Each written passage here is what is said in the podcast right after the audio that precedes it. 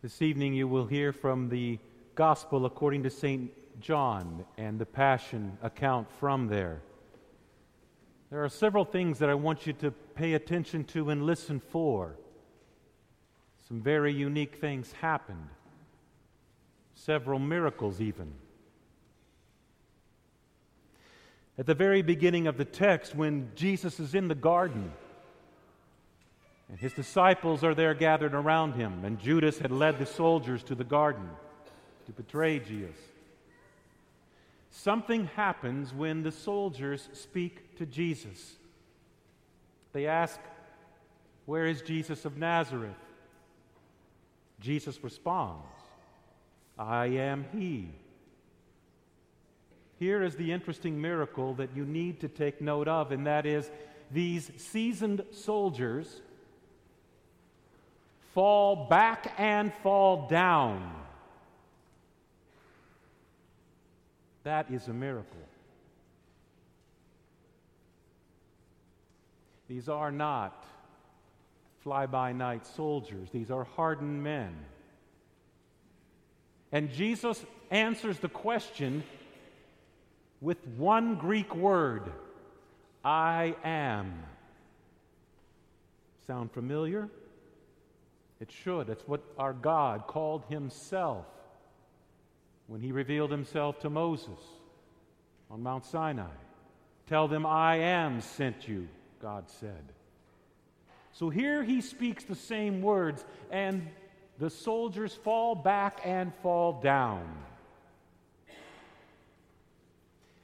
Now, the disciples who witnessed all of this, it kind of got lost on them at least until they had a chance to reflect upon it. But for you, it's vitally important for you to remember. Because in the midst of this that seems as if he has no control, he is in complete control. It was meant to comfort them, not to confuse them or to frighten them, but to comfort his disciples, his believers. And so it is with you. In the midst of things that you cannot understand, as you're facing things that are far more insurmountable than you feel is capable of yourself to handle, is he not still the same one in control?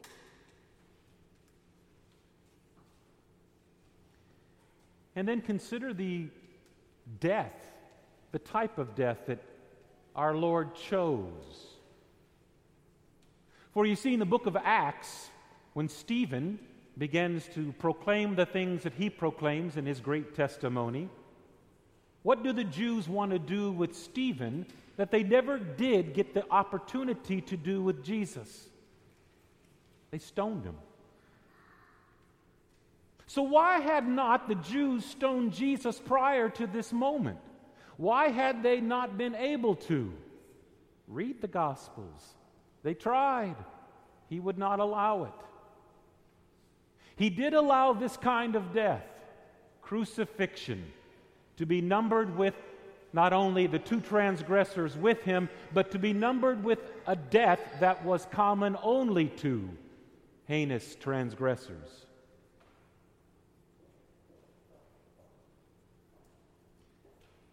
And how interesting.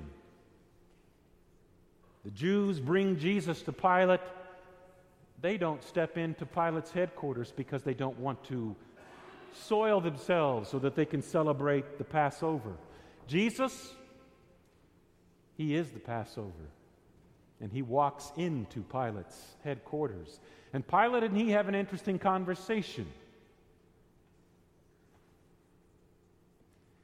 He reminds Pilate that he is not a king of this world. For he said, My followers did not prevent me from being handed over to you, therefore know this that my kingdom is not of this world. Which means you and I need to know the same. At times, this world is extremely attractive, and there are some gloriously wonderful and beautiful things to experience in this world, but it never is meant to be lasting. it is always passing, transient, empty. Jesus tells Pilate, I was born for this purpose. I have come into this world for this purpose, and that purpose is to bear witness to the truth. Therefore, brothers and sisters, hear. Hear and trust in this truth that he brings and bears to you. Now, you know Pilate's response to that because Pilate is a true postmodernist where there is no absolute truth. There is only your truth and my truth, and let's just agree to disagree. What a sad world in which to live if there is not but absolute truth. And in fact, he says, As a king, I rule my truth seekers with my voice of truth and nothing else.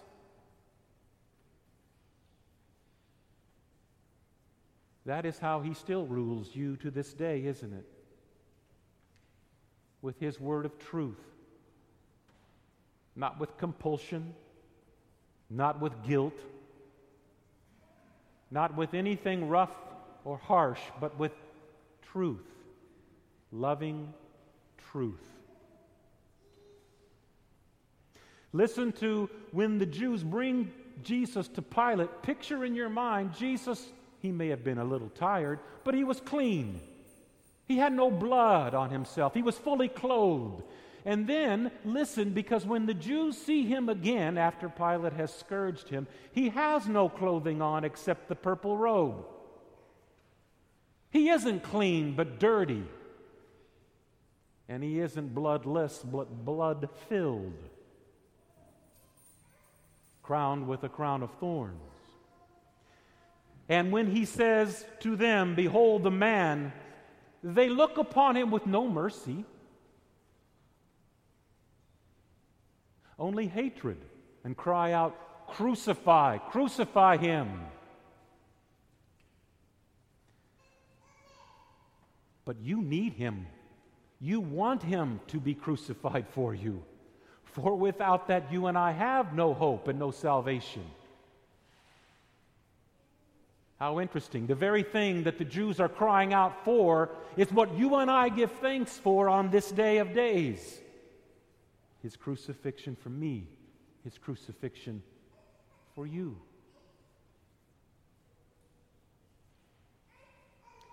The second interesting miracle that I want you to listen to is how Pilate, who is a Roman governor, appointed by Caesar for that place, is afraid. Listen, he is afraid. We know from Matthew's gospel that his wife had a bad dream about Jesus and told Pilate, Have nothing to do with this man. The fear that Pilate feels, however, is not a good fear.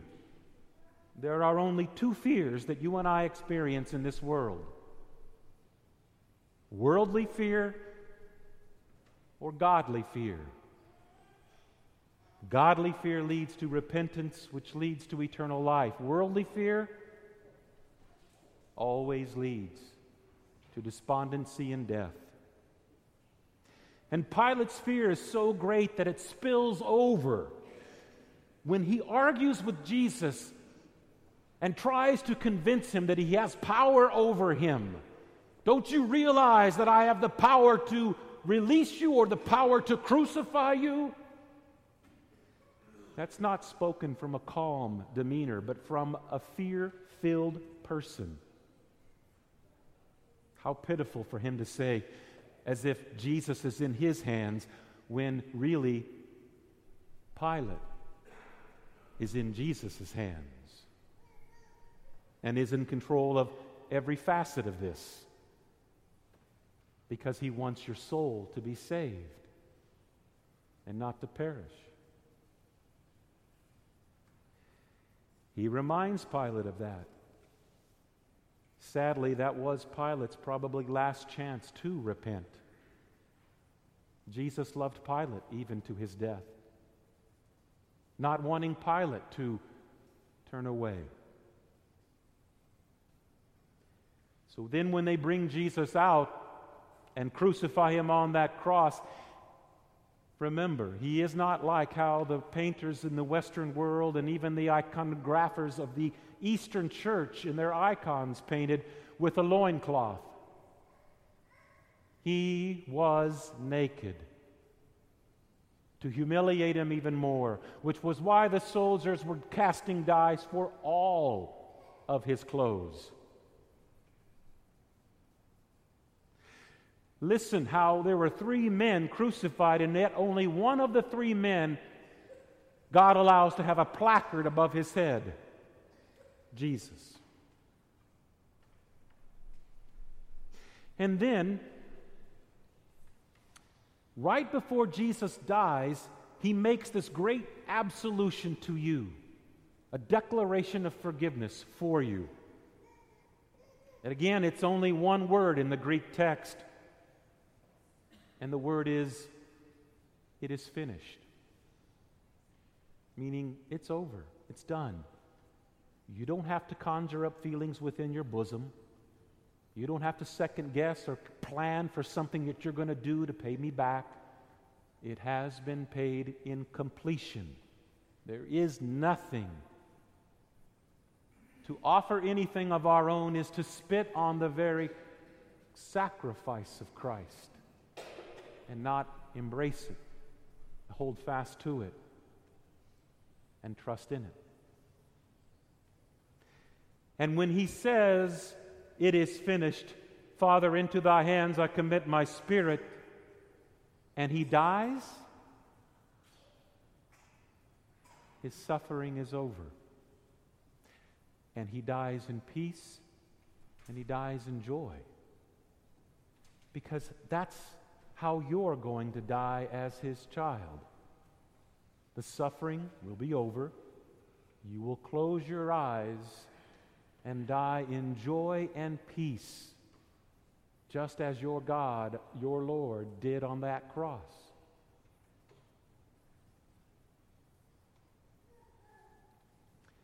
The third miracle to listen for is quite remarkable as well. The soldiers were told to break the legs to speed the process of crucifixion death along. Pilate, in fact, gives the order break their legs. Again, these aren't soldiers who think, you know, did he really mean break all of their legs or just some? They would obey the letter of that law and command. They break the first thief's or criminal's legs. You can only imagine the sound of bone breaking. Jesus is the next one in line. They skip him. They break the third, the other criminal's legs. They come back to Jesus. They don't break his legs. They disobey a lawful order and instead of breaking his legs, they come up with their own idea of piercing his side with a spear, which fulfills the Isaiah passage that we read back and forth together. They will look upon the one whom they have pierced. And then, really, the miracle that happens is when Jesus' side is pierced. When somebody dies, their heart stops. When somebody dies and their heart stops, the blood coagulates quickly. You can cut a person's arm after they're dead, and they don't bleed much, if any. There's no pressure.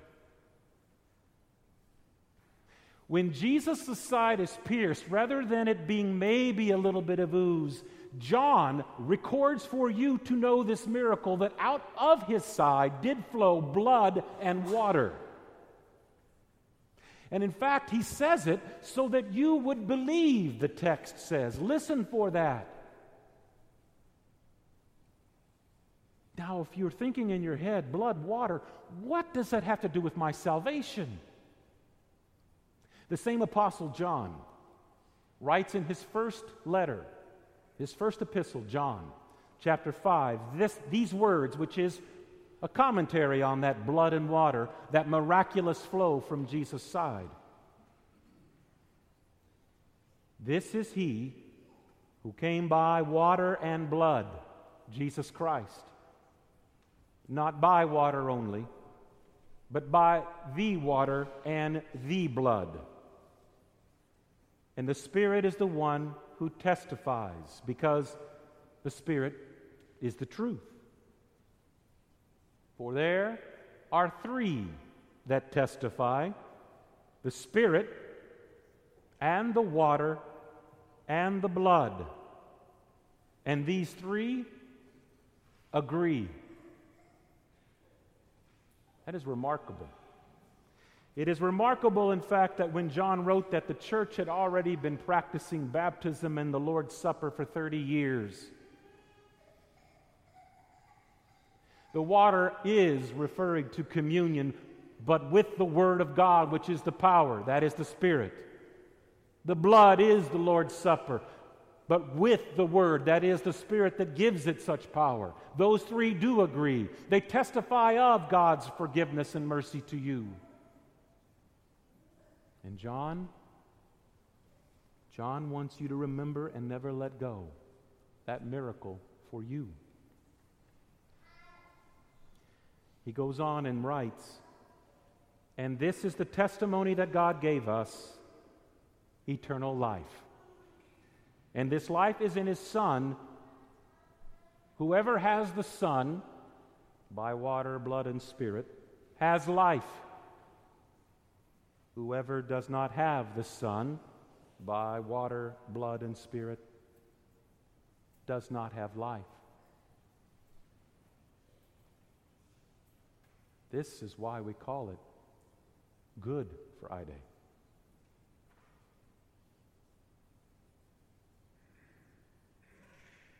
In the name of Jesus, amen.